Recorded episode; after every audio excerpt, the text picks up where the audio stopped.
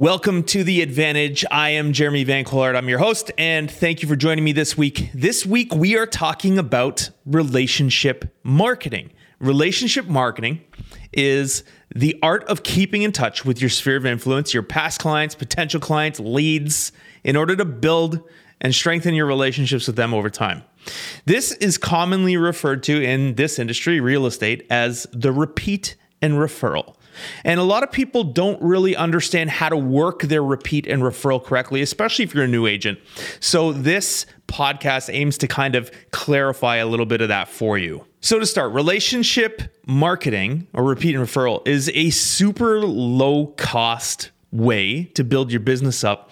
It's something that should be the foundation of every real estate business anywhere plain and simple, because it's high leverage and it's exponential. You can get away with spending very little and getting extraordinary results from your repeat and referral business. And what happens over time is as your repeat and referral business grows, your relationship marketing system is in play, more people join your sphere of influence, and thus more people are working with you and your relationship marketing system, and your business is growing exponentially over time. So at first, the repeat and referral bit of this business might seem slow. However, over time, it multiplies in an exponential nature. So, this is something that you really really want to pay attention to in your real estate business. Relationship marketing leads to a much better experience for everybody that's involved. That's you, your clients, your staff, anybody that's really involved in the real estate transaction. It's a better experience for them. And why? It's because trust is built in to the leads that come from your sphere of influence. If you've been working your relationship marketing system correctly, trust is already built in. That means that the people that come to you raise their hand from the, your sphere of influence they already trust you. You don't need to prove anything to them. There's no proving your value. They already get it. They know that you're a real estate agent that knows what they're doing. So the transactions happen to be pretty easy, pretty straightforward. Whereas if you're generating cold leads, let's say on Facebook or Instagram, or if you're generating them through PPC or whatever, the first step is that you have to have a conversation with them. And in that conversation, try to prove to them that you know what you're talking about. And then, even still, when you're granted the opportunity to show up at a property and either show it to them or a listing appointment or whatever, you still have to prove your value to them. That's why converting cold leads is difficult. However, with your relationship marketing system, that trust is already built in. So it's actually quite easy to convert one. They just usually raise their hand, say, I need to buy a house. I'm working with you. There's not no question, there's no interview, there's nothing.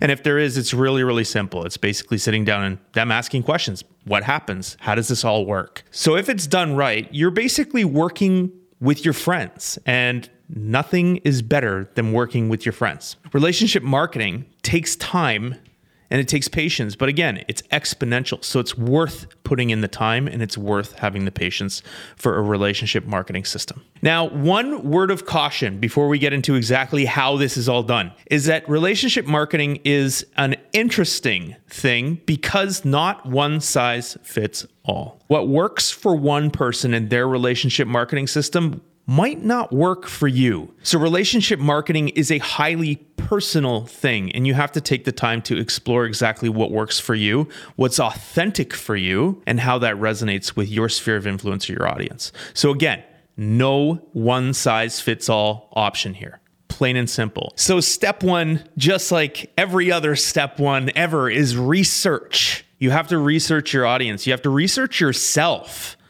You need to document the likes and dislikes of your audience in your CRM. When you're working with people or, you know, even if you're on social media and you're looking at their pages, if you see things that they like or dislike, note them in your CRM. If it exists in your CRM, it gives you the leverage to really run the relationship marketing system to the best of your ability because you will have an idea of what your clients or your sphere of influence likes and doesn't like. Another good way to get the likes and dislikes from people is to listen. When you're at showings, listen. Listen to what they're saying. Don't just wait for the next opportunity for you to talk. Listen to what they're saying. Do you overhear things? Do you hear them make notes about things? Hey, this would be a great place for my wine fridge. Boom, likes wine. The next uh, step in part one here is that you actually have to decide on how you're going to communicate with these people. And just to give you a very quick overview of how the relationship marketing system works, it is a system that you follow, that you touch your clients. And by touch, I don't mean in a creepy way. I mean, you're going to touch them through various means emails, text messages, in person, gifts. You have to decide what are you going to do throughout the year in order to make contact with your sphere of influence. Some people choose pop-bys, that's gifting. That's where you just show up randomly with something and give them something. I personally don't like pop-bys. I'm not a pop buy kind of guy when I tried to do pop-bys in the very beginning, it came off as inauthentic and people were kind of weirded out by it. And understandably so, right? Uh, you can choose to do events. Events are a great way to do this. Um, you could do dinner drinks where you meet up with your sphere of influence once in a while. You can either do a group dinner or you can do one on one dinners. Uh, you can also do one on ones, coffees, beers, drinks, whatever. Next, you're going to have to decide how often you're going to keep in touch 50 times, quarterly, monthly, semi annually, or annually. I don't think those two would work. Sort of the industry standard, I would say, is probably somewhere between 30 and 50 times per year. And I know that it sounds like a lot, but honestly, it's not. It starts to add up really quickly. When you start looking at all of the things you're going to do, they add up quick. So let's say you were to decide one of your marketing activities, your relationship marketing system was to send a newsletter once every single month. That's 12 touches right there. 12 touches off your 50. Done. Now, there's one thing you want to keep in mind. There's a difference between being face to face, like in their face, and covert. For instance, if you decided, hey, I'm going to do 50 touches per year, and you decided those touches were all in person, be pretty overwhelming and kind of weird. You have to do a mix, is what I'm saying. You have to do a mix of in person, face to face events where you're actually communicating directly one on one with somebody. And then you have to also mix in some covert touches, for instance, newsletters. That's something where people don't feel like you're delivering it to just them but they're still seeing you. So now that you've decided on all of the different things you're going to do in your relationship marketing system, and you've also decided on a cadence or how often you're going to communicate with people, you want to organize all of those touch points into two categories. Category one is one on one, category two is group. Now, if you were to choose something like pop-bys, you might be confused. Is this one on one or is it group? You're going to do pop-bys for the entire group to save time, right? You're not just going to do one person and then next month do another person. You'll likely do them in batches, which makes it a group activity. Even though it's one on one when you show up to the door, it's still a group activity. One on one would be I'm going out to dinner with Fred and only Fred. That's a one on one activity. Or it's Julia's birthday and I have to send a text to Julia. That's a one on one activity. That's what I mean. Break them up into those two categories. So now that we've segmented all of our touch points out into the two groups, which is either group or one to one, you're now going to map them out in project planning software or a calendar if you don't want to use project planning software. I don't know why. You're going to basically map them out over the year. And that's step two of this entire system. It's systemize. We have to systemize this whole thing so you have something to review and follow every single day of your life so you never miss a beat because consistency is key. So, how do you systemize your relationship marketing system? You have to use two pieces of software. The first is a project planning software, and then the second is a CRM. You're going to use those two pieces of software, project planning and CRM, and you're going to use things within those two pieces of software like smart plans, reminders, etc., in order to keep you on track. So I use my project planning software, I actually use monday.com to develop the subsystems for this system. You have one big system, that's the relationship marketing system. Within that system, you need different little systems that all work together to feed the big system. I develop the subsystems in there for group actions. So remember in the previous step, we had group actions and we had one to one actions. Project planning software is what I use to make sure I stay on top of all of the group actions. In my business, newsletters is one of the group actions, and I have an entire system that tells me the exact steps I need to take in order to get the newsletter out every single week. I also have a group system in Monday.com that is responsible for telling me, hey, it's this holiday, reach out to everybody and wish them, you know, Merry Christmas, Happy New Year, whatever it is. So those are a few different systems I use in Monday.com to make sure that I'm staying on top of all my group activities. That's one to many. So anything where it's me to everyone, that happens in Monday.com. That happens in the project planning software. Everything that's one to one happens in the CRM. So I use the CRM to develop the subsystems for all the one to one actions. For instance, I use smart plans or automations to remind me when it's someone's birthday. Hey, it's someone's birthday. Reach out to them, send a text, or call them. That's a subsystem to the relationship marketing system. A few other subsystems are hey, it's like the anniversary of when they purchased their home. It just sends you a reminder, tells you to check in with them. Or hey, it's been 30 days after they purchased their home. Check in with them. Another CRM system that I use is called the VIP system. So this is when somebody sends me a referral I turn the VIP system on for that person, and then the system tells me to do certain things for that person to show my gratitude for the referral. The goal with creating your relationship marketing system between the CRM and the project planning software is to take as much of the guesswork out as possible. You want to have everything mapped out and you want to have as much automation happening as you can possibly stand to make sure that you are staying on track. Because really, for this thing to work, you have to stay on track. And that brings us to step three that's fulfillment and customization. And how do we fulfill the things that we have systemized now? How do we make sure that we stay on top of it? And how do we make sure that it's really impactful? So I want to preface this section with if you're sending out generic stuff and you're just kind of blanketing your sphere of influence, you can expect generic results. You have to customize your offerings in the relationship marketing system because it makes a bigger impact. I want to tell you a story about how this worked in my actual business. So I have a past client. He was one of my first clients. Every Christmas, I send out wine to all my sphere of influence, past clients, current clients, everybody. I send it to their house right well. Things are wrapping up at work and we're getting ready to roll into the holidays so they can have that first bottle of wine to celebrate it's holiday time. I also track every time anybody responds to me and says, Hey, thanks for the wine. Hey, thanks for the wine. I like to make sure that I'm understanding what's happening in my business. I like to understand what people like. I want to make sure that I'm hitting the mark. And every single year for the first two years, I noticed I didn't get a response from this guy. And I was like, hmm, that's weird. How come I'm not getting a response from him? The next time I was out at lunch with him, we started talking, and I think we were talking about the drinks we ordered or something like that. He's like, "Yeah, I really don't. I don't really like wine. I'm not really a wine guy." And I was like, "Hmm, there we go."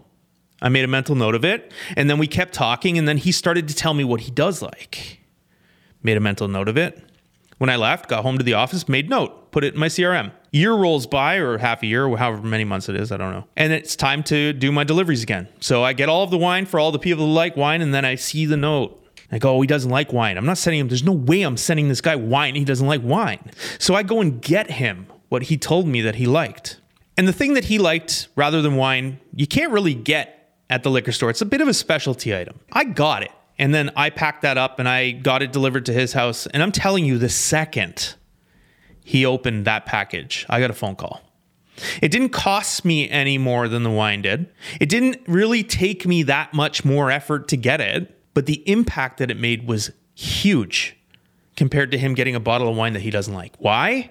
Some thought was put into the thing. And that's why we keep notes and that's why you customize because that had a much bigger impact he called me and he was blown away. He's like, How did you know that I like this so much? And tell him it's because I took a note seven months ago or whatever, but I did. And it really, really made a major, major impact. And that's why you have to customize your offerings. Pay attention when you're talking to these people. Now, if you opt to use the pre made stuff and blanket everybody because you don't want to listen to me or whatever, or you figure that you don't have the time or something like that, which is BS, by the way. I'm calling it right now. Everybody has the time to do this. At least sign the cards. So if you decide that you're going to use the pre made stuff, at least sign your cards at the very least. On to step four iterate and change. So you've run your relationship marketing system, it's working for you. You've sent out, you've done your touch points, you've done your events, you've done your cards, you've done your calls, you've done your texts. Make notes. What's working? What didn't? In my story that I told, I said I made a note. Why? Because something wasn't working. And I knew that it wasn't working, and there had to be a reason why it wasn't working. And sure enough, I uncovered it. I made notes, changed it, and made it more impactful. Every single year, you're going to change your entire plan. You're not just going to do the same thing year over year because that's boring. It doesn't make sense to do that year over year. I mean, there are certain things that can stay the same. Like if you're doing holiday drop offs, that can be holiday drop offs every year, or a text on New Year's, that doesn't change. But you should be changing the things inside of the plan every single year. So it's exciting and new and not just the same thing again. Also, every single email, text, change them every single year. If you opt to do automatic emails and texts, please change them once a year. I don't do automatic emails and texts. If it's someone's birthday, I pick my phone up and I text them. I don't rely on automation to do that stuff because it's not personal. And when it's not personal, it doesn't work the same. And last, you have to stay consistent. This needs to happen every year, and you have to be consistent with it. And for a bonus step, I want you to include the asks.